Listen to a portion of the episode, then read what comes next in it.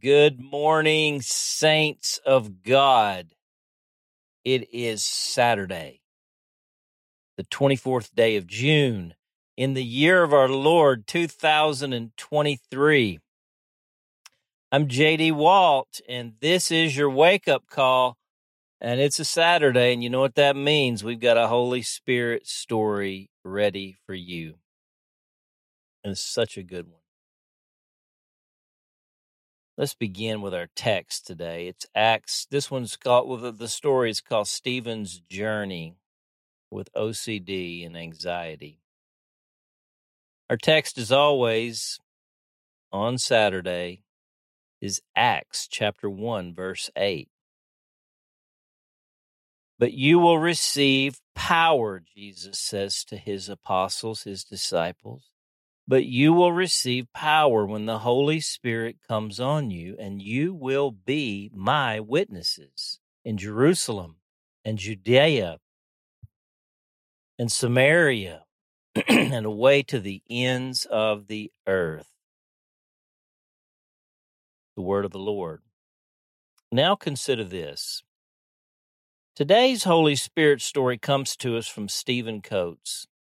Stephen is a high school English teacher and uh, a man of deep faith. He's a longtime follower of Jesus. Today's story is going to strike a chord with many in our fellowship. Anxiety, depression, and all manner of mental health challenges abound in our communities. It is one of the major challenges of our time. And certainly my own family has been deeply and detrimentally impacted by mental illness. It is particularly devastating when mental illness strikes the young. Stephen began to struggle, as you will read, at age 13. Read his story in his own words here, and if you listen, you'll hear it in his own voice. When I was about 13 years old, I had something of a mental health crisis that eventually led to a diagnosis of generalized anxiety and obsessive compulsive disorder. While I could tell a very long story about my journey with OCD and anxiety and how God has been faithful to me in the midst of it and led me through it, that is not what I want to focus on in this particular story. Suffice it to say that my struggle with anxiety and OCD had a significant impact on my relationship with God my obsessive compulsive tendencies led me to approach my faith in an extremely legalistic manner. As a teenager, I lived in what felt like a state of constant panic that if I stepped one toe out of line, God would remove his spirit from me and my relationship with God would be ruined forever. I became so obsessive about avoiding any possible sin that I would spend perhaps 30 minutes in the morning agonizing over which pair of socks God wanted me to wear for the day terrified that I would choose the wrong pair and disobey God's will. Thankfully, God has been incredibly faithful to me over the years. He has gradually brought more and more healing into my life through Christian counseling, through medication, through the care of family and friends, and through the consistent work of His Holy Spirit. One of the most amazing things that I have observed over the years is that God is not willing to let me settle for good enough in my healing from anxiety and OCD. Whenever I have arrived at a place where I think I am in a good spot with managing my anxiety and OCD, God has shown me that He has more blessings of healing to lavish on me. This past year, I've experienced this lavishing of His healing power in abundance. For many years now, I have been what I might call functional in my anxiety and OCD. Both conditions have remained present in my life, but they have no longer been the dominant force in my day to day existence. God has continued to help me grow and to release more and more of my perfectionistic, legalistic approach to life and faith into His hands. Yet, I still struggled to really believe deep in my soul that God was good and that He really loved me, to believe that I was truly safe in His care, and that He would not abandon me at the first sign of a sin or a mistake. One particular area in which OCD has continued to manifest in my life is in my approach to prayer. It is very easy for me to slip into a very ritualistic type of prayer, feeling that I must make sure to check off all the prayer requests on my mental list, and concerned that God will be displeased if I forget to pray for someone. While I know in my head that this is a faulty way of thinking about prayer, I have struggled to practically approach prayer in any other way. One Sunday last autumn, after a night and morning of struggling with this particular issue, I approached my pastor after church and explained what I was wrestling with. We had talked a number of times before about this issue and other issues related to how my anxiety and OCD led to a misunderstanding of God's character. My pastor prayed with me and we talked. Then, suddenly, in a way I cannot explain, it was as if the veil between heaven and earth was lifted for a moment, and I could see, in its fullness and with vivid clarity, the incredible depth and height and breadth and width of God's love for me. I saw and felt a love so incredibly strong that nothing could shake it. In that moment, I knew that God had a passion for me that transcends the ability of my words to express, and that He looked on me with joy. I was completely overwhelmed and began to sob uncontrollably. There was so much wrapped up in those tears years of heartache, pain, and weariness, a desperate plea for God to set me free from the burden of anxiety and OCD.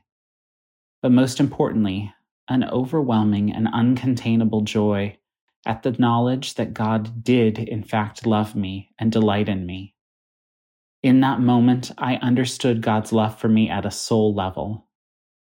I had always known in my head that God loved me, but this was something so much deeper and more profound. It sunk into the core of my being, and I could feel the truth of God's love for me firmly taking root. I sensed in that moment God telling me that my journey with anxiety and OCD was not over, but that it didn't matter because I now had the answer to all my questions. His indescribable and overwhelming love was the only answer I needed. Since that day, God has continued to pour out His Holy Spirit on me and to remind me time and time again of His extravagant love. He has consistently spoken to me through a dear friend who is a co-worker and member of my church. This friend has the precious gift of seeing in the Spirit, and God has used him several times to speak to me powerfully and at just the right moment through visions from the Spirit that he has humbly, quietly, and unobtrusively written down during church and then shared with me after service. Perhaps another story for another day. The wake up call has also been one of the Spirit's most consistent means of confirming his love for me. Another was the Wingfeather Saga book series by Andrew Peterson, which I picked up for the first time in January.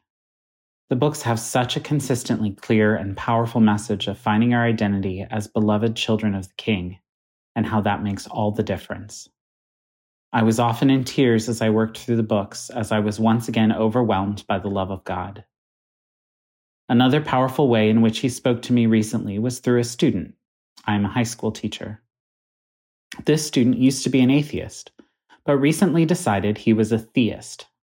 I am praying he is not far from accepting Jesus. He came to me to thank me for the influence I had on his life and told me, You are the kind of person who will hear one day, well done, good and faithful servant. Though I cannot say that my anxiety and OCD are completely gone, I can say that ever since that day when I experienced that incredible outpouring of the Holy Spirit and of God's immeasurable love, life has been different. I now know, truly know, that God loves me. While I may have moments of anxiety, I no longer doubt that fact and that soul level knowledge that I'm a beloved child of God has made it much easier for me to set aside my other doubts and worries and to focus on Him and the life He has blessed me with. His love is truly the answer to every question and every fear. The prayer Abba, Father, how we thank you for this story of your outpoured Holy Spirit in Stephen's life. Thank you for the healing vision you gave him of your love for him. We pray release and impartation of the same to everyone reading today, and for the grace to impart this gift of love to those who are struggling with mental health in particular. We pray for a great awakening that will be marked by a mighty deliverance and healing of mental illness far and wide. Come, Holy Spirit, and do it. Praying in Jesus' name. Amen. The question Have you or are you struggling with mental health? Do you know those who are? Would you pray this powerful vision shared today over them? Just begin to call out to them. Say, What I have, I give you. In the name of Jesus Christ of Nazareth, be delivered from the grips of anxiety, from depression, from OCD, from bipolar disorder, from any number of of these challenges, but be bold in your prayers. What I have, I give you. Be delivered. Amen. Our hymn today, we're going to sing the short chorus, Oh, how he loves you and me. We'll sing it through twice. And as we sing, open your spirit to receive love from Jesus. I always have a memory of this hymn being sung by a brother and a sister back in my home church many years ago. I've never forgotten it. I'd never heard it at the time, and and while I've heard it since, I've never heard it like that. Oh, how he loves you and me. let's try. Let's start again. Oh, how he loves you and me.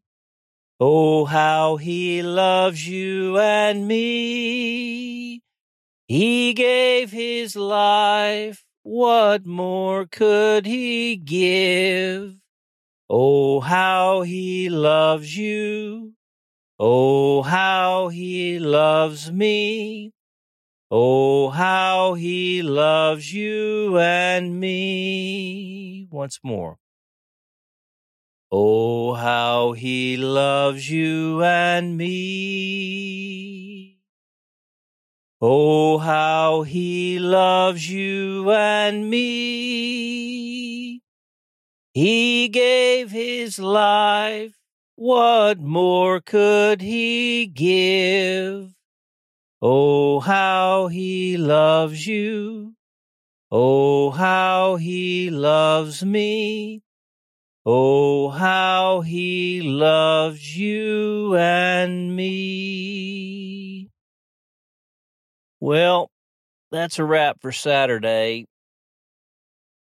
Do be making it a commitment to pray. I mean, this mental mental health challenge is off the charts. And we need awakening. This mental health challenge, it's the fruit of so much bad sowing over the last 50 years. It is time for a new day. We've got 10 year olds killing themselves at record pace. High school students and college students are racked with anxiety and depression. I don't want to end on a bad note today, but I am trying to issue a call to prayer. Come, Holy Spirit. We are desperate for you to deliver us, the young, the old, all of us. We need we need awakening. We need the renewal of our minds by the gospel, by the transformation of Jesus. Oh, how we need the love of God to become a vision again in this world. A compelling, life changing vision. That's it, gang. Saturday, it's another day to sow. We'll be headed back from Colorado today. Pray for our travels and closure to our trip. I sure appreciate your prayers it's my privilege to get to be with you every morning and uh, I'll see you again on Monday. For The Awakening, I'm JD Walt. We hope that today's entry challenged and encouraged you. And thanks for listening to the Wake Up Call, powered by Seedbed. Be sure to share this with a friend, leave us a rating, and subscribe wherever you prefer to listen to podcasts. Find out more and join the movement by visiting our website at seedbed.com slash wakeupcall.